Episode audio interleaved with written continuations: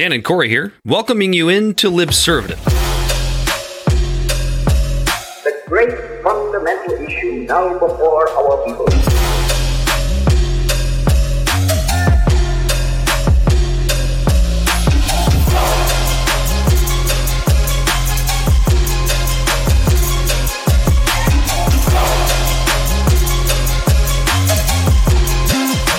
We, the people, cannot turn back.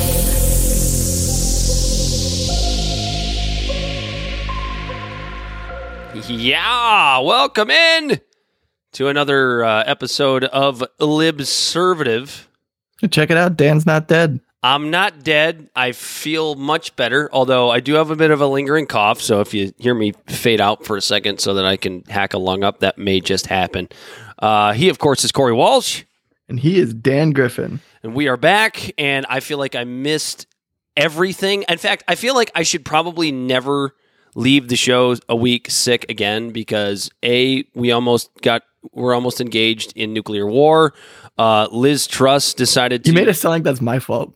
no, it's it's my fault. It's my fault for not being here, Corey Walsh. That's the problem. It's my fault for not being here. We're we're, th- we're this much closer to nuclear war. Uh, Liz Truss basically left England in shambles, uh, proving once again that um, while socialism may not be the answer, um, Thatcherite Reagan economic policy doesn't exactly work on its own either. Uh, and uh, what else? Was, I, I feel like I'm missing something. Uh, oh, the Red Wings are a pretty good team here uh, this hockey season. So that's that's the that's the one good thing that happened while I was away. Corey, how are you otherwise? I'm good, Dan. You know, you were uh last week you were gone. I didn't get to talk about how I'm really glad I'm not a Michigan State fan. Mm, Um everybody's glad they're not a Michigan State fan. well, except yeah. except for uh the Michigan State fans, I guess. Sorry, I was sharing I figured out a new trick, Dan. I can share our live stream to uh political groups. So Well, it's marketing you thing is going. We're just a, few years below boomers, so we're figuring out technology just along with the rest of the crowd. So it's good. Yeah, I thought about it like two seconds before we started. I was like, oh, fuck, you know what I'm going to do? I'm going to share this to political groups. And what are you drinking this evening, Corey Walsh? Uh, so, going off of what's going on this weekend and stuff like that, I am going up north for my brother's birthday, Ooh, and we are going to be indulging in a lot of drinks and all sorts of things. Yep. Boondocking in the woods, drinking beers. And so, that being said, tonight I'm taking it a little bit easy. I'm just drinking some champagne and beers. Got me some Miller High Life going on. And uh, real quick, Libservative Podcast is found on all social media and podcast platforms. Our website is podpage.com slash libservative. We can be found at Libservative on Facebook, YouTube, and Twitch, Instagram, and Twitter at Libservative Pod. And you can find our transcripts at Libservative Pod, Libservative Podcast at WordPress.com. Our TikTok videos can be found at Libservative Podcast, and you can reach out directly at libservativepod at gmail.com. Subscribe today! Although we are we are thinking of uh, maybe doing things a little bit differently, maybe getting away from the little monologue format and and maybe doing something uh, uh, at the end of the week each week where Corey and I, Yeah. Corey or I, hop on for about fifteen minutes and wax poetic about whatever we feel about. Uh, rather than subjecting you to a monologue uh, every every single episode, An airing of grievances. Absolutely. Oh my God, we are going to get to some airing of grievances, particularly uh, among conservatives. But I do have to say this: since I asked you what you drank, I'm looking at what I'm Oh, drink- yeah. what I'm drinking, What and are you I'm drinking, Dan? I'm regretting it a little bit because I do still have a cough. Even though this is the second one I've poured this evening, I did decide to go because it's like unseasonably cold here in Michigan. It's like 38 degrees. It's gonna be 70 tomorrow. If you've uh, never been here, uh, you will experience during certain times of the year all four seasons within about a three or four day period. Is that right, Corey? yep. Uh, so, given the cold, I decided to pour myself a nice White Russian. Also, because You're I've been Putin accused. I've been accused of being a Putin apologist as well. So I have to. I have to embrace my uh, inner Putin apologist. But it's. uh, Schizo says Libservative is his cup of tea. I should be drinking a cup a cup of tea. Is what I should. Yeah, hot toddy in the very least. hmm Glad you enjoyed. Glad you uh, joined the show, the Schizo. Anyway, I uh, I did pour myself a nightwear Russian. I don't make them with Kahlua. That's the key. Where's don't, the money, Lebowski? don't make them with Kahlua. And I don't owe any money to Jackie Treehorn. If you owe any money to Jackie Treehorn, you or if Jackie Tree wait, oh, if your fuck. wife owes money to Jackie Treehorn, you owe money to Jackie Treehorn, Corey. Get your Lebowski lines right if you're going to talk about uh, White I know I blew it. I fucking blew it. Just- I'm yeah. out of my element, Donnie. Yeah, absolutely blue. What do you? What have you been taking in uh, in the two weeks in my of in the two weeks since my absence, Corey? So I've still been just binge watching Hip Hop Evolution on Netflix. It's a great show. It really breaks down like the the evolution of hip hop. If you didn't, surprise. That's if the title doesn't give it away. But it's just a great show. It breaks down all the different. uh Yeah, Sugar Hill Gang. They're one of the first. Because it used to be just dance parties and uh like uh, MCs and stuff, and then people just started to actually record it and throw it on vinyls, and then it just took off. then there was the West Coast and the East Coast, and I like how you're breaking it up so we don't get shadow banned by YouTube. No, it's actually just a sounder I have uh, saved here. Boom, boom, boom. Got really lucky. I don't know. But uh, but yeah, that and just trying to get as much disc golfing in as I can before the season's over. That's outstanding. I'm so glad you're getting in. You're getting in touch with your inner old school hip hop, Corey. You need it. It's something you needed. fun. Something we all needed. So it's a wintertime activity. For Oh some yeah, reason. I've been on a real Rakim binge lately. Skizzo said he's been on a conservative rap lately. I'm assuming like Tom McDonald and or Kanye. Kanye West. Had to, I'm had to throw, had to throw it out there, right? Uh, Um, Or uh, what's a funny one actually is uh, in the underground rap scene is uh, Chris Webby, who is kind of a leftist, and he's not necessarily like a conservative rapper, but uh, people as of late because he's been calling out the left and stuff. He's been getting Well, isn't it? Isn't it? Isn't like the whole theme of hip hop since it's begun? It's always been counterculture, and right Mhm. now, like conservatism and kind of like these more right wing ideas. It's it's kind of a counterculture right now, isn't it? Is that a weird way yeah, of thinking yeah, of that's fair. Yeah, yeah, you're right. Yeah, Tom McDonald is definitely really getting big. Uh, Upchurch, yeah, he does rapping. He's pretty good. There's um, oh man, there's a bunch of uh, Big Smo. Yeah, there's a there's a big. Uh, I can't. I cannot believe. Like, if you had said to me in like 2009 that one day it was going to be like really fucking punk rock and counterculture to have conservative ideas. Right. I would have looked at you right in the face and said, "What planet do you think we're going to be living on in uh, in Right. 2022?" It's just it's what a world we live in. It's absolutely amazing. Yeah, and no, and some of them like like I like some of their talking points and stuff. Uh, like Tom McDonald, he gets a bad rap for being like super like anti woke, but some of the things he says, it's not terrible. And hi- but his rap style, it's it's literally it's it's rap. Uh, Big Smo and all them is that country that hick hop stuff, Mm. which also is kind of taken off. Which ah, I'm mm, my personal opinion on it is like it's so it's It's got a ways to go. It's okay. I'm not. Yeah, I'm not. I'm not like I don't sit in bed and go goddamn fucking hip hop, but uh, it's something that I just never really got into. I like my country. I mean, look, it's like it's really hip-hop. old now, but two summers ago, maybe you give me shit for this. Two summers ago, fucking Lil Nas X, Old Town Road, like that song fucking banged. yeah, it was all it was all fucking Jason Aldean and Ludacris fucking it all up with their song. Oh, you didn't when, like that collab? Ludacris rapped, huh? You didn't like that collab? I like that. No, I did. Yeah, I'm yeah. not saying I didn't. Didn't uh, just saying that's uh, uh, no, no, Brantley, was- Brantley Gilbert and T.I. did one too. no, if you really want to go back, it would probably be uh, Tim McGraw and Nelly. Yes, there you go. that was like the one that cr- that blended it for country and hip hop. Just like it was uh Run DMC and uh what's his fucking face? Is it Steven Tyler or Mick Jagger? They did Walk This Way. Who Steve- who sang that's Walk Steven This Tyler. Way? That's Aerosmith. Yeah. Yeah. When they they did that uh that collab of Walk This Way. Wow. That was all Rick Rubin by the way. That guy's a fucking genius. He was just on. I Joe also Rogan's learned podcast. that on Hip Hop Evolution. Mm. So another plug for that show. It's a you. really It's good funny. show. You, you look at a guy. You look like you look at Rick Rubin. Like you look at his face and you go, "You've never had anything to do with hip hop in your entire life." He looks like he Oh. lives in the mountains right now. Beastie Boys, Eminem he's worked Yeah. with, fucking Run DMC. That he's that guy has made has been a producer of some of the greatest fucking music that we know. I got a drink. Am I? Are we still doing the drink if I you forgot. I, I I am so like my brain hasn't fully come back yet. So hopefully, Corey, you can right this listing ship again uh, one more time. Here's here's how here's how off my brain has been today. I was just I'm sitting here and I'm eating my after work like lunch snack deal, and I turn on the TV and I I watched Inside Edition for like the whole hour, and I went, "Am I a Oregon wine mom? Like, why the fuck am I watching this shit?" so here's what I came up with for for what I what I've been taking in. I one of the lead stories was did you see did you see the the, the whole mess about the uh the the the, the ladies at, at the daycare with the scream mask on scaring the shit out of the toddlers? No, but that's kind of funny. Eh, What's well Here's how I might I think I might actually be an Oregon wine mom because I was watching this and I'd seen it before and I went that's just not okay. It's just not okay. it's just not okay. that They're scaring the crap. Well, here's here's why it's fucked up. I'm gonna say it, it was really fucked up. Those kids were like two years old.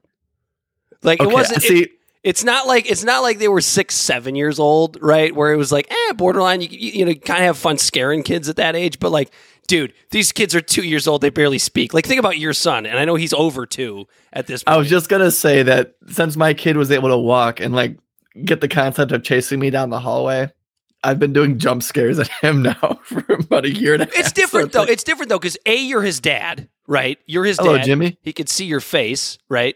He knows it's you. As to where like some strange lady putting on a scary monster mask when you're two years old and you're in a strange place and you don't, you're not at home. I don't know. I Right. thought I thought it was messed up. I, I don't know. Am I going soft? Am I turning into an Oregon wine mom as we speak? you are turning into an Oregon wine mom, that's for sure. And yeah, Jimmy, we do read them. We try to get to them when we can if it fits into the show. Uh, yeah, welcome to the show. You're new. Uh, so Oh, Just great. don't. Yeah, was, it's great. that was the other thing on Inside Edition. Jimmy, don't buy a Jeffrey Dahmer costume. Did you, see- did you, you see this story? This is why you got to. That's why I, I can't believe I watched Inside Edition. Yeah, apparently, appar- apparently, apparently, Amazon has banned I know you're literally bitching about a bunch of shit I don't give a fuck about. banned banned Jeffrey Dahmer costumes, Corey. But here's why I was pissed off at this, and this is what doesn't make me an Oregon wine mom. I was pissed that they're banning Jeffrey Dahmer costumes because isn't that a thing? Every, ev like it seems like every year there's like one costume that somebody wants banned because it's just it's uh, too offensive. Yeah. Yeah, it happens every year. It's always like someone just always crosses the line. I mean. It's just really interesting because like you wear a Jeffrey Dahmer costume as a fifth grader to like school. Well, shit, I mean, like Halloween 20 party. years ago, blackface was okay. this is true. This is true. And now it's like, no, no. No, no, no. Yeah, it's. I mean, apparently it's really popular because of the new Netflix show. So says, is it because he was gay? Is that, what, is Yeah, that the yeah, controversy? I guess it depends on who you ask. He was into inter, he was into interracial relationships and he was gay. yeah, that's what it is. Yeah, yeah. It's it's the anti woke crowd getting pissed off about the uh, Jeffrey, Dahmer costume. Uh, yeah. So that was what I took in. I took in fucking Inside Edition. I I have issues and I need to stop.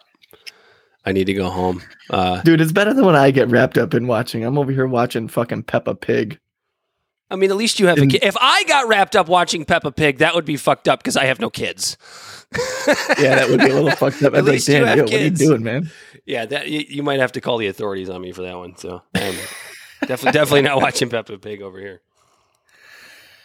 All right. You want to get into it? You want to, you want to, uh, Man, how far in are we already? Already twenty minutes? Why do we waste our lives we're, with this we're shit? only 14 minutes in. No, I guess I'm looking at the wrong timer. You know, 10 minutes of us talking about Insider Edition. It's no big deal. Your girl, you got her poster. I'm right just glad you're back, Dan. I'm glad I'm back too, Corey. Uh, you got you got her poster right behind you there, uh, Corey. Tulsi Gabbard officially Mhm. announces her departure from the Democratic Party. It says aloha, Corey. Oh, she's Tulsi. That's right. She signed it for you. Yeah. Yeah. Is she? I, I don't think I've ever asked you this question. Is she as good looking in person as she is on screen? Yeah. At the risk of sounding like I supported her for the sake of her appearance, which had nothing to do with it, or the fact that she surfed and did MMA and was just a straight up badass. It was definitely someone was like, okay, yeah, I like her policies. And she's easy on the eyes. and she does all this cool shit. But yeah, she. I'm uh when I my pictures that I'm holding her, I'm just like, "Ah, she is such a cool woman. I always try to just be objective when I talk about people, but yeah. However, since that time, you and I have uh, mostly me, but you and I have, have had a few differences with the way she's approached her politics. Uh, more me than you. Uh, I think I've given her. It's it's interesting because the, she she's now uh, not only announced her departure from the Democratic Party, but she's also started a podcast, which she's been talking about forever. You and I both listened. She's done now two episodes, and after the first episode, and then I'll let you speak on this. Uh, I was unbelievably unimpressed and basically viewed her as the now female Tucker Carlson. No, just- it, would be the uh the what's his name? Not Dan Bongiorno, the uh oh, Dan Rubin? Bongino? Oh, Rick Rubin? Rick, Rick, not Rick Rubin. Rick Rubin's the Rick Ru- producer. Dave, Dave we Rubin. just talked about him for like 10 minutes. yeah, that's why I was in my Um, head. Dave, Dave Rubin, Dave Rubin. Dave Rubin, yeah, remember he used to be like this liberal and then he went conservative. Uh, but like she just, dude, that first her. episode, she just sounded like Tucker. Like it, if she, if if you could bottle Tucker and put her in, uh, and put him in uh, Tulsi, that was what she sounded like. However, she did the second episode. Um, I had it in front of me. The, the guy she she got the guy she had on. Um, I've heard multiple times. I'll pull it up as you're, uh, unless somebody has it as you're as you're responding to this. But um, it was um, more about like avoiding nuclear war and all of her talking points that she had all of the time as a Democrat, which was like, hey, proxy wars are bad. Uh, you know, uh, uh, let's be a little isolationist, but not too isolationist. But then she was also really uh, scared of Islamic extremism, which I thought didn't really fit the mold, but whatever. Nobody's perfect. And so I was much more impressed by the second episode. I, I almost thought that the first Yeah. episode just shouldn't even have happened. Like we get it. Everybody Yeah. everybody who knows her knows why she left the Democratic Party. Everybody who's kind of in the know about what's going on in politics knows why she left the Democratic Party. Anybody who thinks without using their emotions regarding left or right knows why she left the Democratic Party. Can She- understand why she left the Democratic Party. She didn't need to tell us why she left the Democratic Party. So I'll, I'll let you speak. Yeah, so the first episode, it almost did seem like it was just her collecting all of her sound bites from the last three months on Tucker Carlson's show and putting them together in the show. And it was all stuff that we've all heard before. But, but like I also think that a lot of it is it's warranted because I think that like we're kind of holding her on this different pedestal because she was a Democrat and that we've always been kind of on the outside. But like a lot of her talking points and stuff, it's it's shit that we said before in one way or another of why we fucking hate the Democrats. But when it's when it's someone who was running for president as a Democratic nominee, going from that and endorsing Joe Biden to this, it is a very, very big fucking like head shake, like whiplash kind of thing. Like, whoa, what the fuck? And like you said, for us behind the scenes, the writing was on the wall before she was even running. Like we saw how the Democrats completely just ostracized her when she backed Bernie over following Debbie Wasserman Schultz lockstep. We saw how Hillary how she went after Hillary Clinton and Hillary Clinton went after her, and there was a whole lawsuit, which I don't even know if that even got picked up. It might have been dropped or whatever. Took Kamala to task in the debates. Yeah, she knocked Kamala out of the debates. She literally just ended her career. And so it's just uh you understand why she left. You can understand why she's bitter. But the first episode did just seem like it was just you could have I could have like that whole episode, I could have just taken sound bites from the Tucker Carlson show. Yeah. And so if she is going into this field though, and this is where I kind of like everyone's like, oh, she's on Tucker Carlson, she's a Republican. I could give two shits about that whole thing. Like she's going to the show that has the most viewers. And if she's going into the podcast scene and getting away from actually being a public servant, then in the marketing aspect of it, staying relevant, then it was fucking genius. That's just free airtime. People, she's still relevant. People will listen to her show. But she has definitely embraced a lot of the right wing talking points to where it's like where you and I, when we get on here and we criticize the Democrats, we don't do it from the scope of Republicans per se. We criticize them as more or less independents to where she's sounding like she is a conservative. But the second episode of that, it's just like what she had the other guest on. It was it was fresh blood. It was fresh, fresh conversation from her. It wasn't just the same repeated rhetoric that we've heard in her stump speeches and from the Tucker Carlson show. It was an honestly a good conversation. And if that's the way it's going and this is the route that she's trying to take, then I'm on board. I'm for it. In episode you know, two, it- episode, she hasn't spoken straight up falsehoods. There's things that I'll disagree with her, but I think I'll, until she starts straight up like Alex Jonesing or Tucker Carlson and lying by omission and stuff like that, then I'll still value her opinion.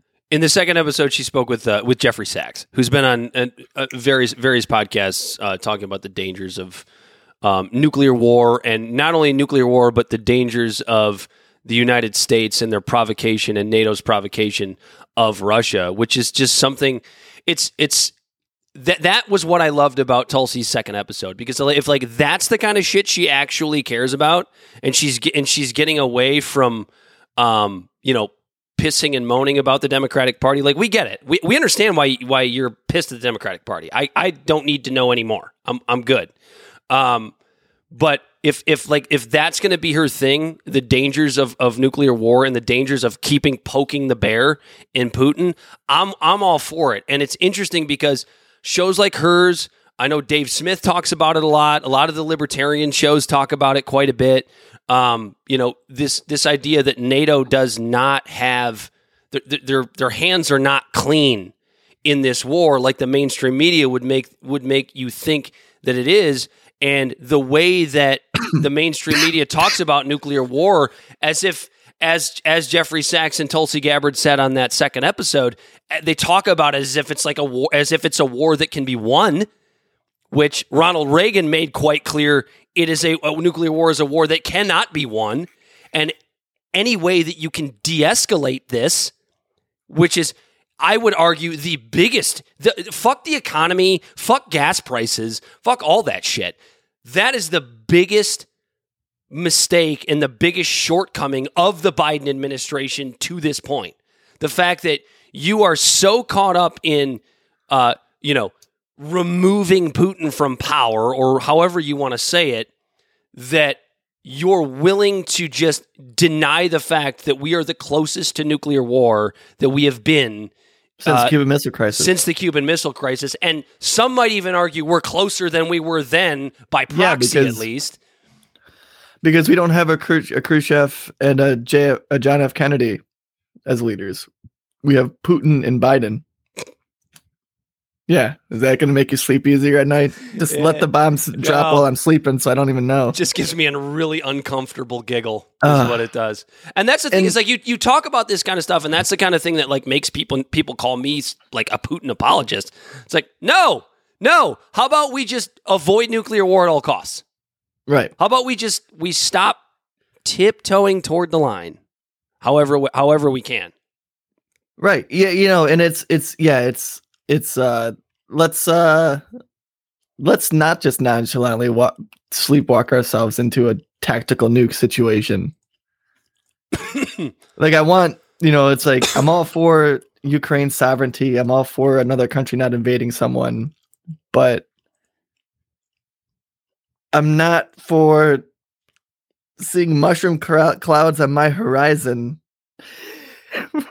for a slice of land that's six, seven thousand miles. What would how far would that be? Twelve thousand miles away?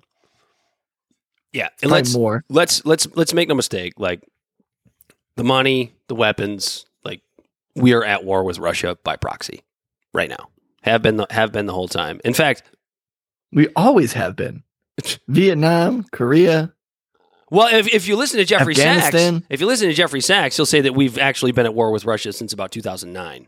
So Yeah. So yeah. So I think it was what 2009 or 2011. Um, when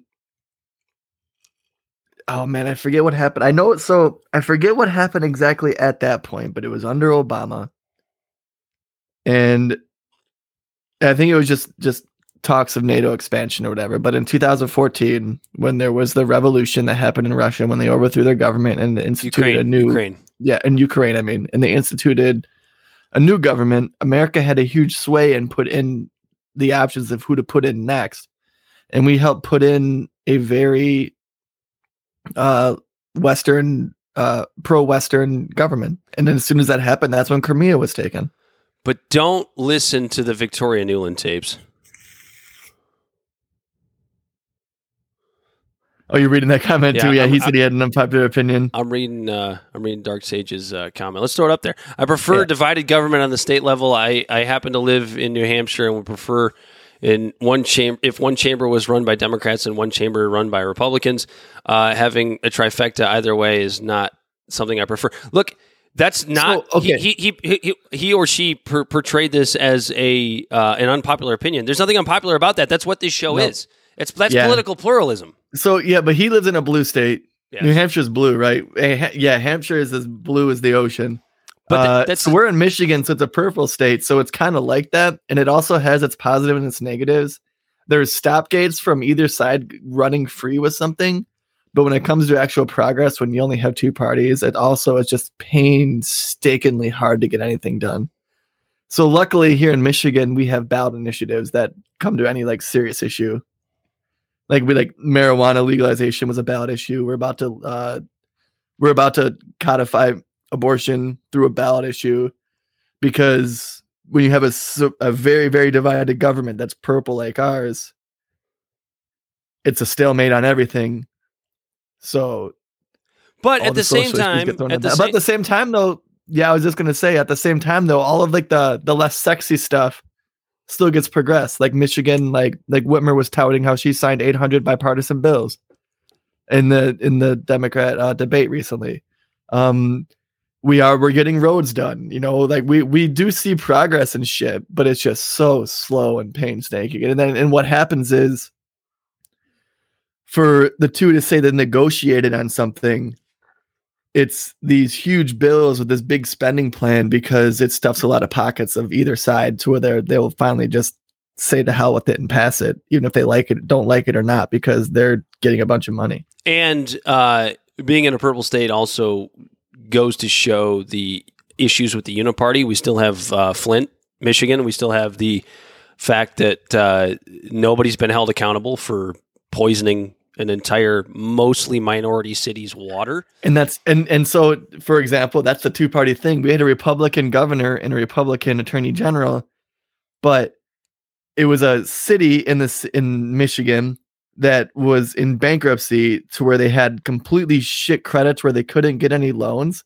But Obama through Goldman Sachs made it to where we can get junk bonds flushed down to Flint, and that's what paid for the shitty water Yeah, yeah. that poisoned a bunch of people. And Can then I get a as glass of Snyder's water? President, as as we have a Republican president, Obama shows up asking for a glass of water. I need a "Bro, I'm glass of water." I'm serious. I just need a glass of water.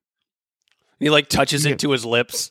he just, I just want to wet my lips. I'm thirsty. he makes this big deal about being thirsty, and then just goes, mm, "Great," you know. That's great water. So, honey, uh, thank you for that glass of water. Um, Ryan goes, shows how much I know. I thought Tulsi was a lib. So that's kind of where we're at. We're like, well, where is her direction? Because when she ran for president, she came off as a very left person, anti war. She even advocated for the UBI, which was Andrew Yang's idea, and things like that. Yeah, so I don't know. I don't. I don't really know. I'll, I'll keep listening. I'll keep listening to the show, but I hope she focuses more on Like pragmatic issues Those and issues, not yeah. being like, I'm pissed off at the Democrats. not being bitter this." about Democrats. Like if like if Save she that just, shit for TikTok. if she just took that first episode to just like get it off her chest, okay, I, I can live with that. I'm good with that. But hey, like, bright nice. but no more. Uh, and like, if she wants to bitch about the Biden administration, I'll have no problem with that. But it's got to be for legitimate reasons, not just because she's you know bitter. You know what I'm saying? So good for Tulsi. We'll see where she goes. It'll be New fun. Hampshire is a very strange state, libertarian in a way. Okay, wait. Is it New Hampshire or Maryland whose state motto is uh live free or die? Liberty or death. It's either liberty or death or live free or die. One of those eastern coast states. I think it might be Maryland. But like it was straight up it's it's straight entrenched in uh the Revolutionary War. Live free or die is New Hampshire. Oh, it is New Hampshire. Yeah, yeah, yeah. Very libertarian in a way. Yeah. Oh, Bright Nights is from New Hampshire too. Wow, I guess we have And, a, I uh, guess we have a huge have a bunch of following in New New Hampshire. yeah, yeah, but yeah, yeah, no, that's that's. I remember seeing that license plate and seeing that, and I was like, "Oh, "Fuck yeah, like, live free or die." Time to move to New Hampshire, Corey. We're on, we're on our way. We're on our way out, gentlemen, ladies, whoever you are. I think Michigan's positioning itself economically and politically to be actually the vacuum for the West and East Coasts. uh, Yeah, I mean, pretty. I mean, honestly, if you'd asked me during the height of COVID, would I ever consider voting for Governor Whitmer again? I would have said fuck no. Um, but yeah, I, I'm I'm certainly not going to vote for her opponent. I might vote third party, but I would certainly consider uh, voting for Governor Whitmer for another term at this point, based on. Yeah. Okay. We, we could we could we could definitely spend an hour and a half on the uh, the whole uh, old folks home situation yeah, during Yeah, COVID, yeah, yeah. but uh, we're not going to do that tonight. So we got to move on. You want to talk about Bubba Wallace? You want to talk about uh, uh, the uh, cancel culture of the right? Yes. the right kind of cancel The culture. right. See what I did there? The right kind of cancel culture. Look, Corey and I have talked about this many times on the show for very just various different reasons, but like, yes, from various different angles we too. we know the the unbelievable woke culture loves to cancel people. Cancel people that aren't even like who they think they are right? They tried to cancel joe rogan for fuck's sake. They tried to cancel uh uh I, ca- there's a million examples. I can't think of another one off the top of my head but Louis C.K. and all he did was jerk Ah, off. that's No, right. I'm just kidding. No, he actually did some kind of. uh, he asked permission louis asked permission he did he asked permission Dan, can I jack off in front of you? And if I ask, and I will say no. I will kindly say no, and then you can go. And then you, if you're like a, a gentleman like Louis C.K., you'll You say, don't do that. I, "Okay, fine. I'll I'll find a different uh, person to." All right. Do that Where's your bathroom? Oh man. So look, the. The, the, the fiasco. I'm not a NASCAR fan. I don't think I don't think Corey's a huge NASCAR fan either. But the You know, situation with Bubba Wallace I- brought this up. so, so real quick for NASCAR, like I'll sometimes put it on for the boy because he likes cars and race cars. Sure. And like I'm not a NASCAR fan whatsoever, but if it's on, I can immediately get into like the strategy of it, like football, to where it's like using your partner to slingshot each other and pitting at the right times and stuff. And I can see the strategy, so it's interesting. But Mm-hmm. I never wake up and go, "Oh man, I can't wait for that NASCAR race." I tried to get into it as a younger man. I could never really. I can never really get into it. I've gotten a, I've gotten into fights about people because you know like people are like super elitist about uh, how uh, NASCAR is like a redneck sport and uh, only rednecks like it. And it's I, I got in a fight uh, not that long ago with a guy who was like, uh, NASCAR is such a waste of resources. This person is like a huge hockey fan, right? And so I look at him and I go, okay, NASCAR is a huge waste of resources. How so? Look, all that gasoline they use, the stadiums are huge, and this and that. I'm like, okay, so NASCAR has like four circuits Such a weird take to hate NASCAR. has like four circuits. It was like it was yeah, it was like this weird uh uh like climate change argument, right? For like cuz it's cars, right? They're burning petrol or whatever. So NASCAR's got what? Like four circuits. They run they all run once a week at the same track or a couple different tracks. And then and like that's it. Couple practice runs whatever it is, qualifying. Using less gas than all the people driving to the actual thing. Meanwhile, you love hockey, right? The NHL has 32 teams, 16 of which are playing on any given night at a stadium that seats roughly 30,000 people. Which sport do you really think is burning more fossil fuels? Ooh, that's a good question. 'Cause it's- because it's it's, at- literally a giant fucking air conditioner. Because it's at least close, right? Like you can't sit there and be all high and mighty when you're a huge hockey fan and like shit on NASCAR for being, you know, some like waste of waste of natural resources, That's such a weird angle to attack. Oh, I got it. That's why. That's why I heard it, and I went, "Really? Like that's why? That's why you're going to shit on NASCAR? Not the not the not the stereotypical. I'm not the Confederate flags. or, or the stereotypical. I'm gonna drive fast and I'm gonna turn left. That that uh, that whole interesting trope. Anyway, if you're not first, you're last. Bub, uh, we got off on a little tangent there. Uh, so Bubba Wallace got in a little bit of trouble for uh, uh, crashing someone and then getting out of his car and trying to start a fight with the driver that he thought wronged him on the racetrack. Correct? That that pretty close. So yeah. So all- in the actual crash, he says that his car lost steering, and he did run into the wall beforehand, and his car hit the wall and then jutted left and hit the other driver to the point where I think if Bubba Wallace didn't get out of his car like a fucking idiot, I would. First off, I think it's fucking stupid to get out of your car when there's a bunch of cars around you going 180 goddamn miles an hour. That's just dumb.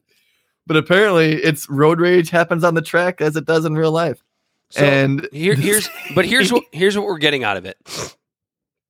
Every right wing publication, you got the Blaze, you got Breitbart, you got the Daily Wire, you got whatever other right wing publication there is, Fox News. talking about what a piece of shit Bubba Wallace is and how he needs to have his McDonald's contract revoked and taken away. And I look Needs at be this canceled, Dan. and I look at this and I go, not only is that cancel culture, right? Not only is that like right wing, the right kind of cancel culture, because make no mistake about it, is as annoying as the woke left is with cancel culture, the right is just as bad because they just want their type of cancel culture. And they've actually been doing it a hell of a lot longer.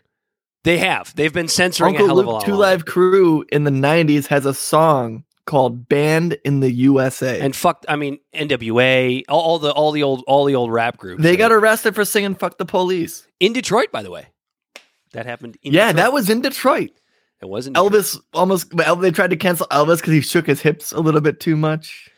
but They tried to cancel video games. But eh, the, the the thing that makes me so like drives me so nuts about this is that like you have Matt Walsh putting out documentaries like What is a Woman. You now have the the unbelievable right wing uh, fear mongering grifter Candace Owens putting out now a documentary that I will watch. I have not watched yet about uh, George Floyd and Black Lives Matter. I'm going to be fair. I'm not going to place judgment on that one just yet. And even as much as I did like What is a Woman, right? I thought it was well done. I thought Matt Walsh made good points. His biggest thing is about how gender ideology, right, is Right. like this vessel for cancel culture, or one. w- That's one of the things about it. And yet, you want to sit there and you want to cancel a NASCAR driver for doing what NASCAR drivers have done for 30 fucking years. Bitch ass NASCAR drivers that get pissed off and like get out of their cars and try to start fights. Tony Stewart made a career out of it. Jeff Gordon made a career out of it. Little bitch boys. And here's what makes it so infuriating is like you by by by using Bubba Wallace, why do you think Bubba Wallace was used? Why Bubba Wallace? He's the Yeah. only he's the only black driver. And like I I hate accusing the right of racism and I'm not necessarily trying to do that right here, but like you have to understand that there's so obviously a racial aspect to that. Right. They're There has to about be. the news thing. When when Bubba Wallace didn't even see the fucking news. One of his staff member, remember? So you like A couple for anyone who ago. doesn't Yeah. remember, right after George Floyd, George Floyd was killed by police, murdered by police in March. And then three months later, uh, Bubba Wallace's pit crew finds what looks to be a noose for the pull string for the garage door. Bubba Wallace didn't even see it. It was a random garage assigned to him and his pit crew saw it. And at that point, if you remember, then everyone was walking on eggshells. Everyone was really, everyone had a six foot by eight foot mirror in front of them, really trying to reflect on, ooh, this is this is this a racial undertone in our country and stuff. And I feel like that was a really good uh, moral compass calibration for the country. It was Mhm. like shit really hit the fan then, but out of the ashes. I think a lot of people are like, mm, yeah, maybe there is a little bit more racism than I thought and that's a good thing, a net gain. Um, I think that there's going to be offshoots of that to where a I don't even I don't know if he was white or black. I don't know what his pit crew looks like, but someone saw a fucking news and there was like, oh yeah, no, this ain't right, and so they made a stink of it, and the FBI looked into it, and then it was quietly said that that it's been like that. It wasn't anything intentional.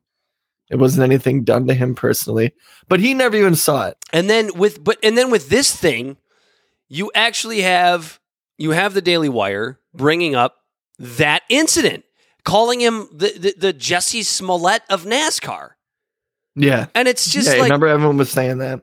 it's just like give me a fucking break. Like, is his pit crew or even him? Like, let's just say he saw it. I don't. I I think you're right, Corey. I'm pretty sure he didn't actually see it. But let's just pretend like he did see it and thought it was a news. It was, it was tied like a noose. At worst, he's just an idiot. You know what I mean? It's not like Right. like Jussie Smollett actually played this out on purpose Yeah, that was an to make it look like he was thing, attacked by by white supremacist Trump supporters. A- At worst, what happened to Bubba Wallace back then was he's just he's just a dumb person. The only the only a, dumb person whose pit crew sees him as the only black driver in the sport. And when you look at the infield, it's full of Confederate flags. Yeah, and you look at that and you go, you like- look, you look at that and you go, Like I'm not calling the and I'm not calling the infield racist. I don't know if we have any but NASCAR the fans. Optics. I don't know if we have any. optics. I don't know if we have any NASCAR fans that are listeners. If you're out there, please let us know. Um, but from what I've been able to read, at least a little bit, is that Bubba Wallace is a little bit of a diva and kind of a pain in the ass. But they're all divas. But exactly, that doesn't make that doesn't mean anything to me. It doesn't mean anything whatsoever. Hey Jimmy, the only time the Confederate flag ever flown, flew in the White House was January 6th. yeah, it, the, there. Yeah, that's the only time a a different, uh, other than the American flag flew in there. In eighteen, or then other than eighteen twelve. In eighteen twelve, I'm sure the, British, British flag, flag, was in there. The, But- uh, what is it? The uh, Yeah, the and Jack. we're not. Me and Dan aren't January 6th fanboys. We're not over here live streaming the the January 6th committee or whatever. But that is an objective fact that the only time the Confederate flag ever flew in the White Well, House. it, uh, on no, let's be fair. It didn't actually fly. Right? People were walking around. nobody- with it. was It was say, shrouded. It was nobody shrouded on a uh, flagpole, right? Lincoln's bust, right? Someone put it around Lincoln. I, don't- I don't remember that. I'm not going to speak to that. I have no. it was around a bust of one of the presidents. I don't- I don't Someone put it around the bust of one of the presidents. Uh, yeah. So like, when it comes to Bubba Wallace, like this is, I was so infuriated by the clear, at least undertones of racism that were coming from white right wing publications here. And I'm, not, I'm, I'm not even saying it was done on purpose, like because.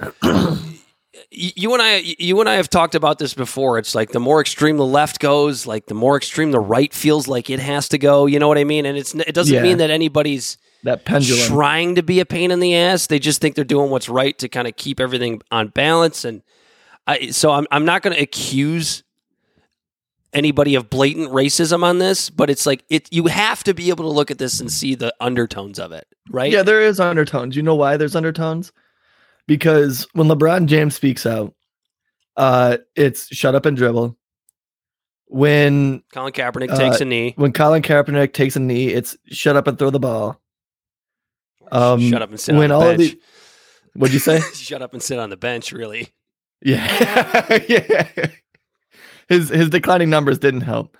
Uh, but when, for example, Kanye West comes out and wears a White Lives Matter shirt, it's not shut up and rap. Mm-mm.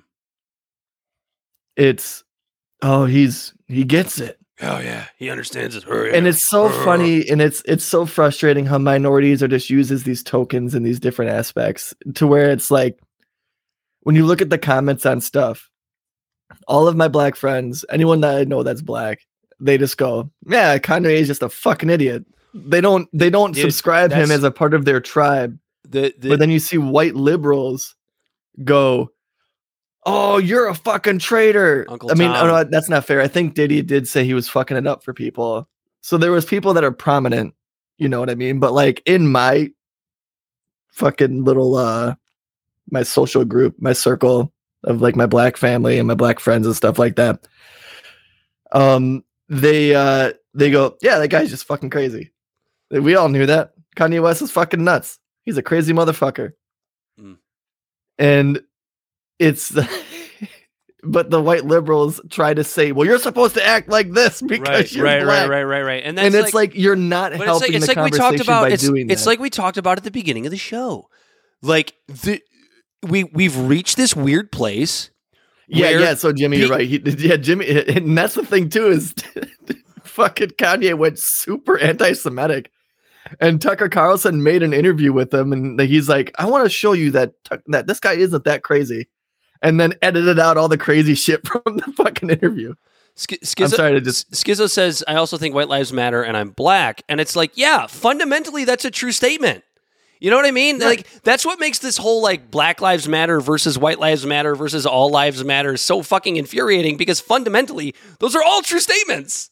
You know what I mean? Skizzo, they're, it's like yeah, it's, yeah. yeah, like I get like the premise now. The national group of Black Lives Matter, they fucked up. They fucked up. There was it was it was full of corruption. But you know, like I'm if I'm gonna say that, then I'm gonna say look at the NRA, look at the unions.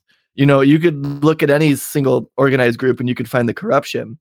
But uh, like, Um, it, like that's what they do, right? Like you take a fundamentally true statement, right? Like so something something shitty, horrible. George Floyd gets murdered, murdered by a police officer right in front of our eyes, right? I don't really care what Candace Owens' documentary is going to point out about Oh, fent- there was fentanyl in fentanyl or whatever. Like he was murdered in front in in front of all our eyes for eight minutes. We all watched it.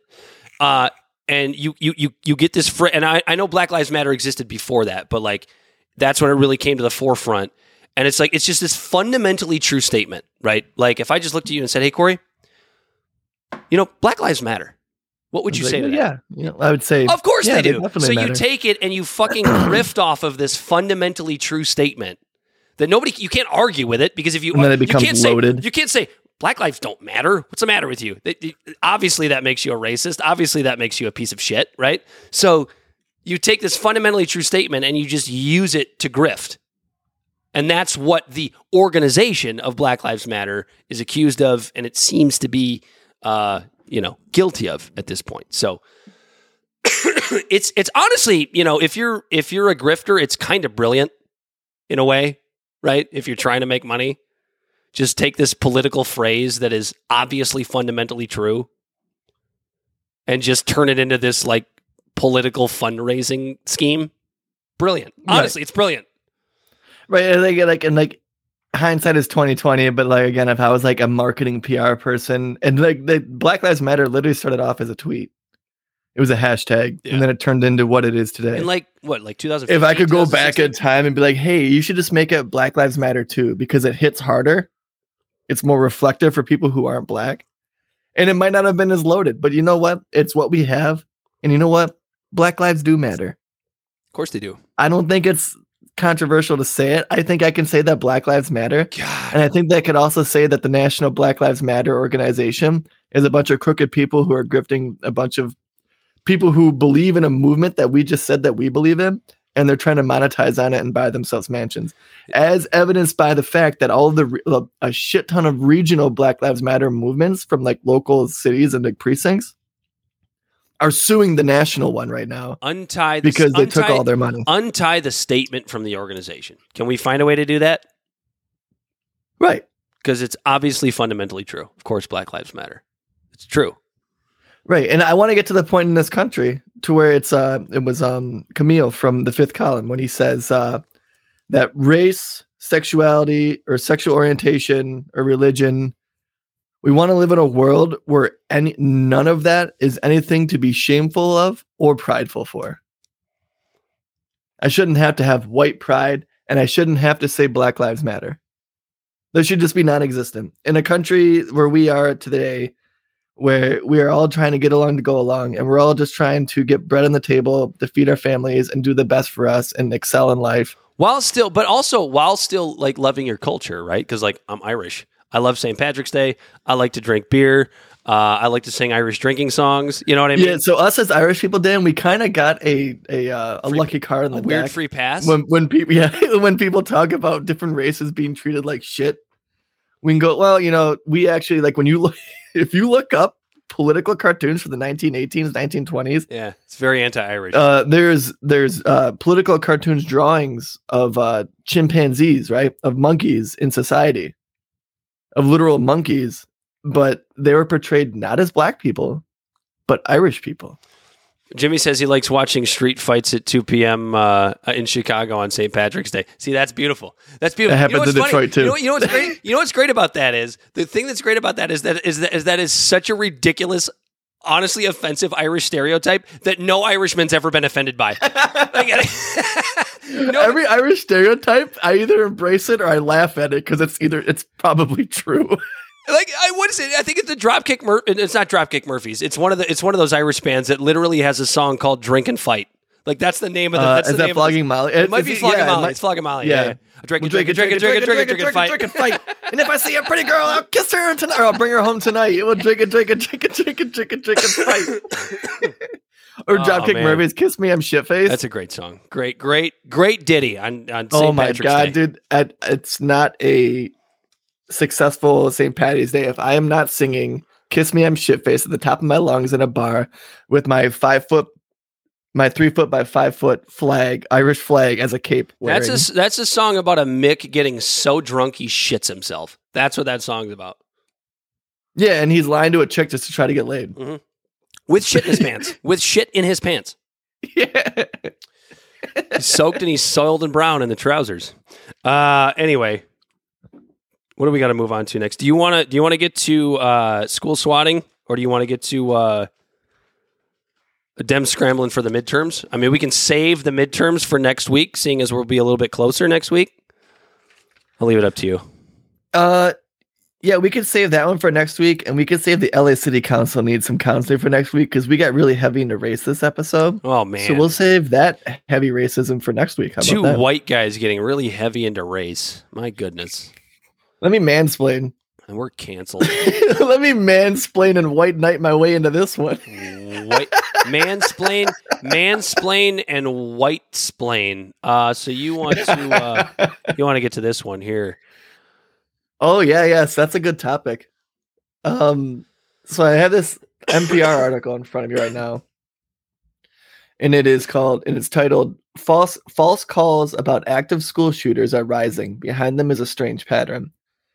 And so it goes into essentially how there's just people that are just groups. So that first off, let me say there's groups of people that are just targeting like school districts and calling all the schools and going, there's an active shooter.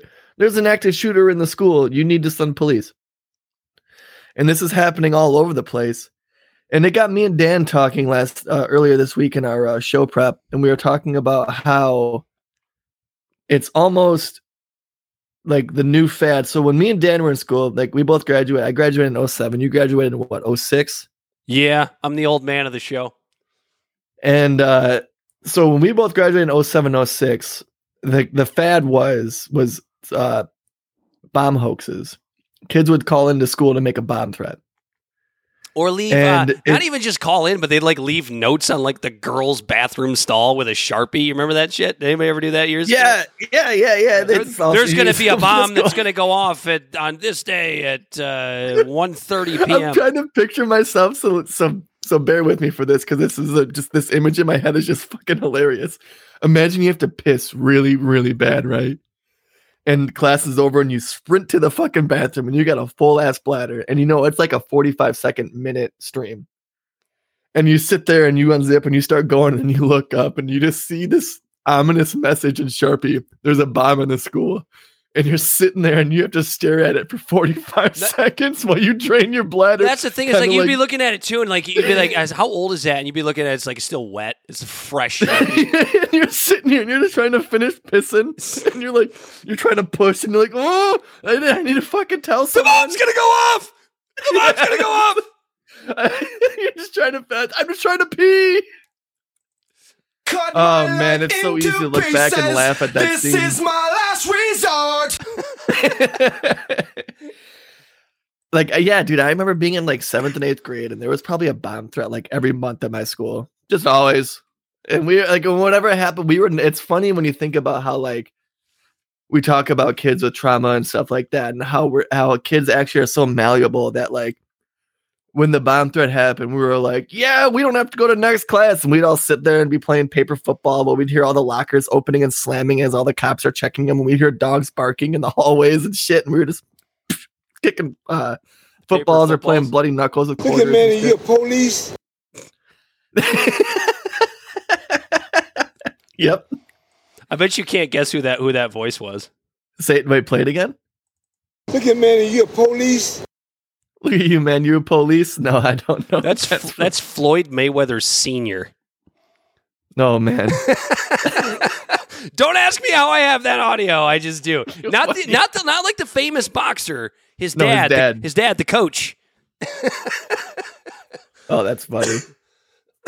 but yeah, I think about shit like that. I always try to like maybe to stifle my own trauma. I always try to look at the uh the comedic relief in any scenario. And I just picture a kid seeing that sign on the stall trying to take a shit and looking up and seeing it and going, "Oh fuck."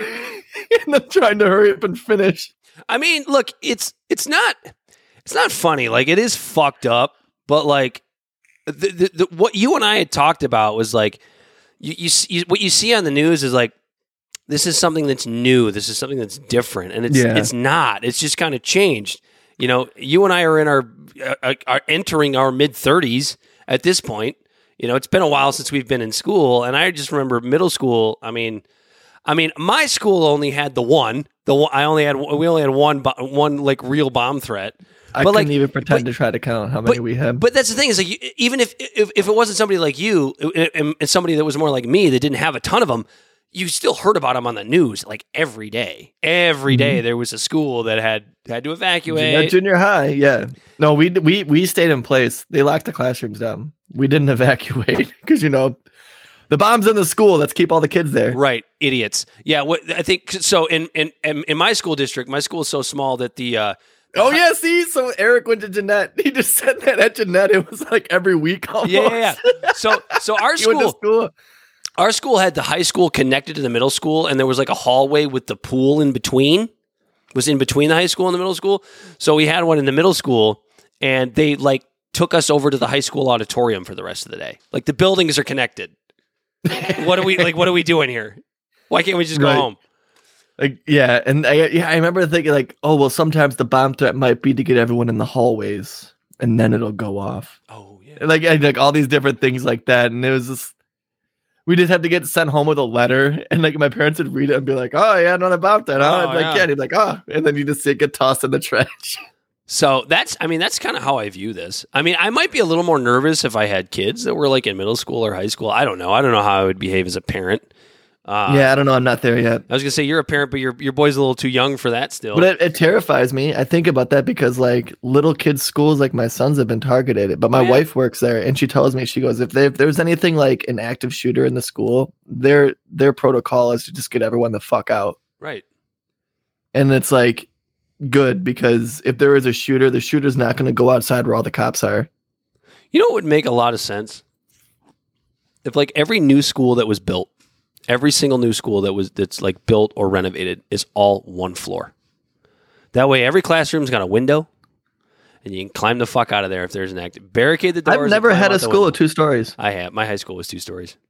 No, mine was one story. Yeah. My high school was one story. Uh, my junior high and my elementary school.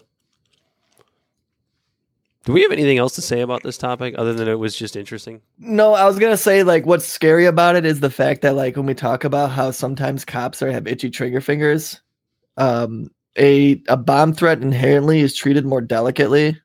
You know what I mean? It's like it's about uh, like we have to find it and defuse it, so we have to be careful when we do this. I mean, cops have An active trigger- shooter is they come in guns blazing. They're ready to kick unless- down doors. unless- Especially after Uvalde, every cop is ready to kick down a door and be a hero. I was going to say, unless it's Uvalde, and also I'm glad you brought that up because I was watching a uh, news story, a local news story from earlier today about the Oxford shooting that took place in our area here in Michigan.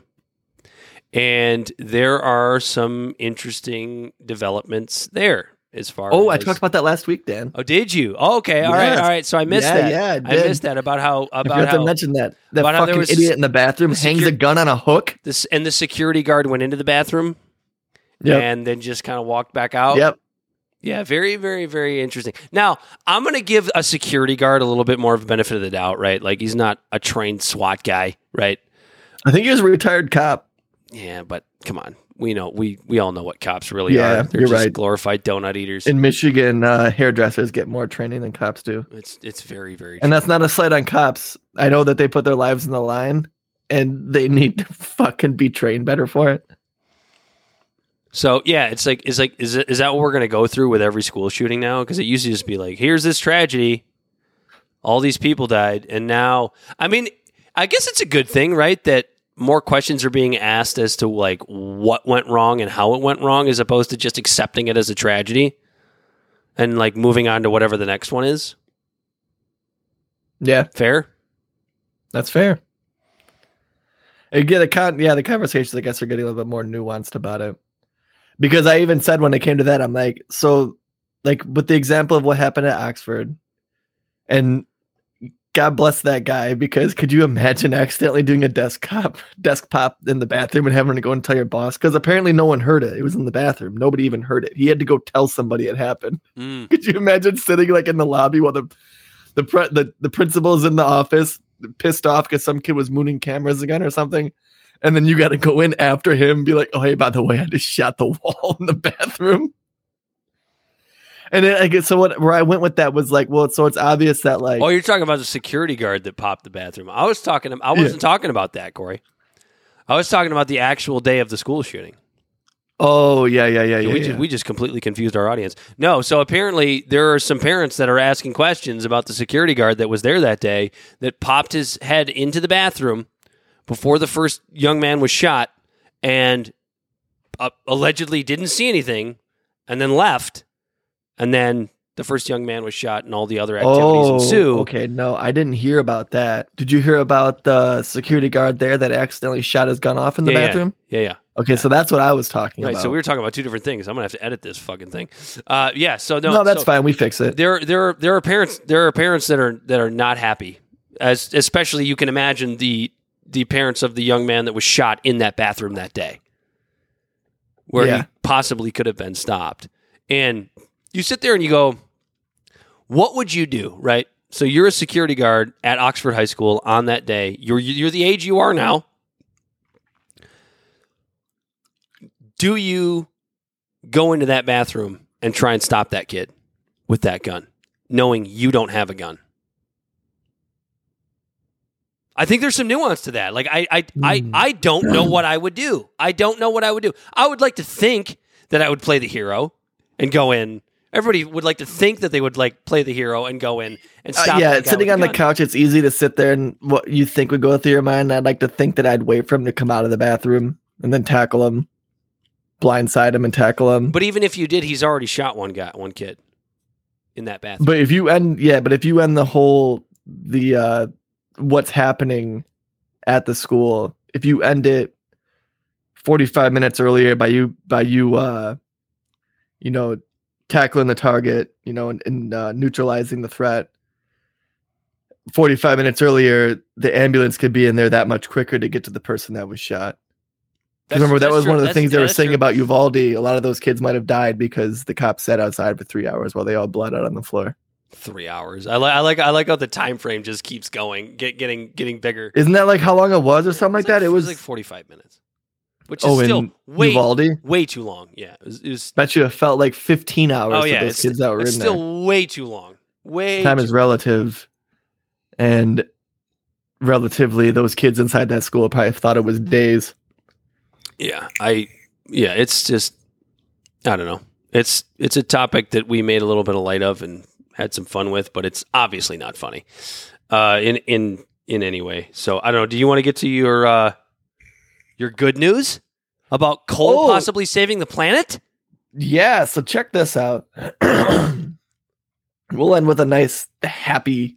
I look at this. So I, I, I look at this. I look at this banner and it says, "Could clean coal actually exist?" And I cannot think of anything else other than Donald Trump going, "Beautiful, It's clean coal. beautiful clean coal."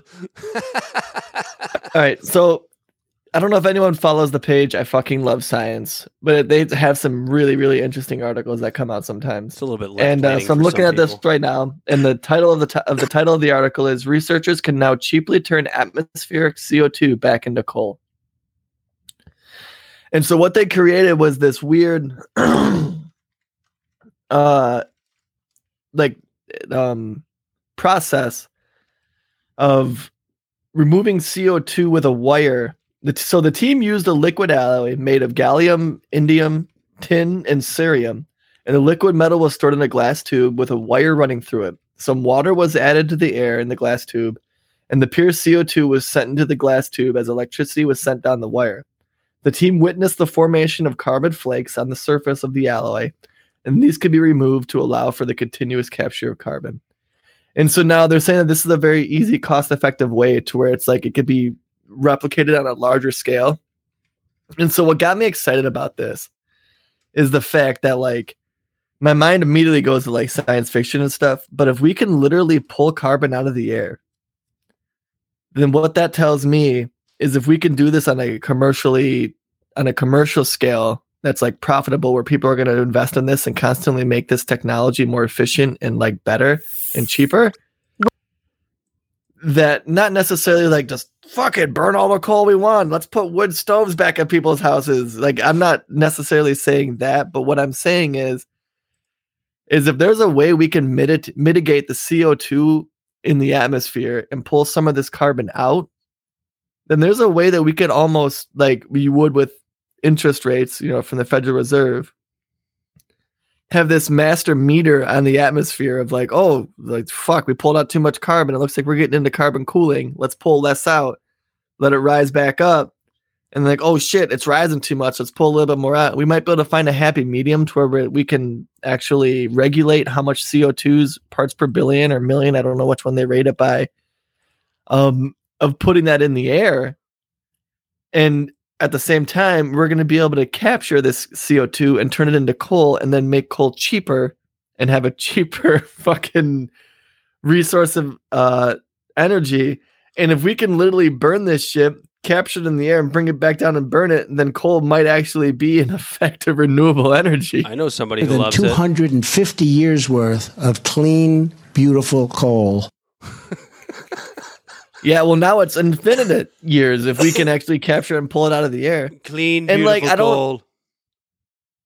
coal smog, coal like mining and stuff is still like black lung and stuff. That's still things that like we would we would want to mitigate and try to lower as much as possible, right? And I like the ideas of diversifying our natural or our energy as possible. Like I'm still not necessarily against windmills. I'm not necessarily against solar panels, but like let's be honest, solar panels they have a shelf life, and then what do we do with all the gases and the fucking heavy metals and the stuff that's in those?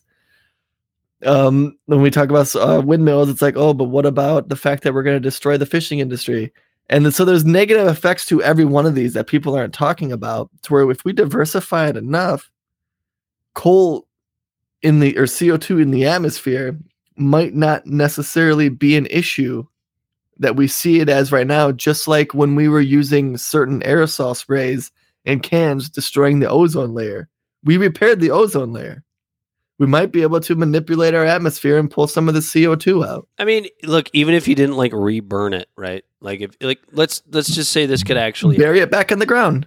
No, fucking hold it as a reserve. You could sell it as you could. Pro- I, w- I would imagine you could sell it as barbecue charcoal, whatever, like whatever you wanted to do with it. But like solidifying coal, solidifying carbon back into coal from the atmosphere. If your if your fear is really um, global warming, which we know exists to some degree, there are just arguments as to how existential the threat actually is. Uh, yeah, I think it's. I, I would think it's a good thing. Now, here's. Let me play the pessimist for a second. Here's why this will never happen. This will never happen because climate ideologues will not want it to happen.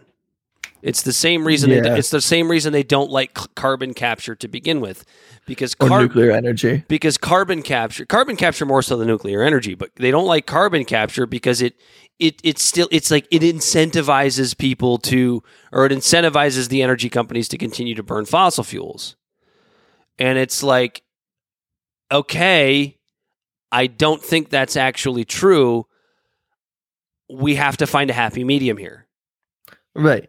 Like could you imagine like on the exhausts of where like the actual coal plants were, like instead of like just trying to pull it out of the air, you just put these capture things on like the caps of the steam pipes, the, the exhaust pipes, and then it doesn't even get into the air, you just keep capturing it.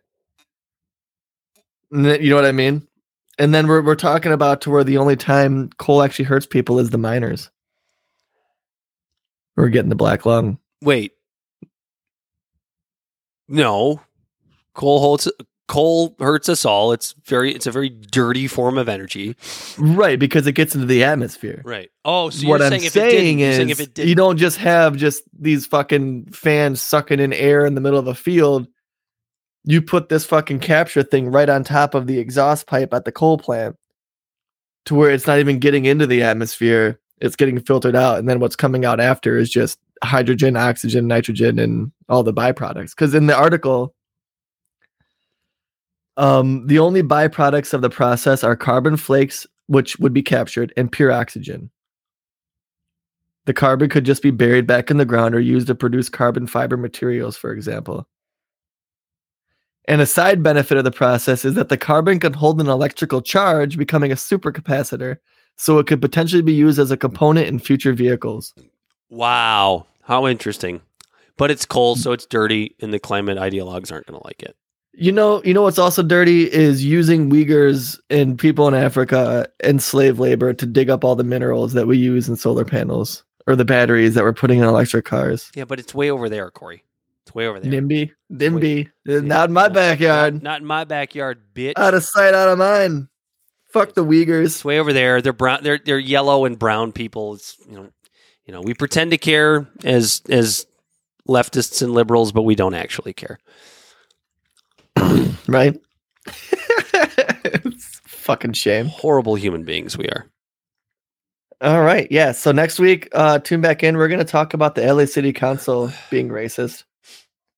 And we're also And, and we're uh, going to certainly get into uh, how the Democrats because there's probably going to be more things that come about actually. So it's probably a good thing we saved this. Uh, the Democrats scrambling for the midterms, um, and we might even get into all of the reasons why. Because this is one of the things I wanted to talk about during the whole Bubba Wallace segment was how the uh, Republicans and the conservatives are essentially just a party of grievances with no answers. Oh yeah, yeah, yeah. We didn't get to, get to get into that, basically all about how the left is so bad, and they're they're right in a lot of ways. The left is, but they don't have any sort of pragmatic policy to fix the other problems. It's like it's like Ron DeSantis, right? I'm gonna just put a bunch of migrants on a fucking plane and send them to Martha's Vineyard. I don't actually have a uh, an immigration policy, but or a solution of how to fix them getting here in the first place. I have to let these dirty liberals know why and I'm upset. immigration is so bad. Open borders are so bad. I don't have any. I don't have a solution for it other than building a wall and deporting people, which hasn't worked for the last seventy-eight years. But here we are. Here we are. And the two-party system, folks. That's why we're here. And the two-party Yep. system. The Libservative Podcast can be found on all social media and podcast platforms. Our website is podpage.com slash Libservative. We can be found at Libservative on Facebook, YouTube, and Twitch. Our Instagram and Twitter is at Libservative is is at LibservativePod. You can find our transcripts at libservativepodcast at wordpress.com. Our TikTok videos can be found at Libservative Podcast. And you can reach out directly at libservativepod at gmail.com. Subscribe today. Listen, share it with a friend. That's all we ask. We don't expect you to blast this on your social media and stuff, unless, of course, you want to. I'm not disparaging that or trying to discourage that whatsoever. But tell a friend where you heard all this cool shit and these funny jokes and these two guys just getting drunk on here, airing their own grievances. Do have a slight buzz. And uh, Jimmy McGill, attorney, obviously a Better Call Saul fan. We love you. And uh, we will be checking out your link. So, uh, other than that, he's been Corey Walsh. He has been Dan Griffin. This has been Libservative, and we are out of here. Peace. We, the people, cannot turn back.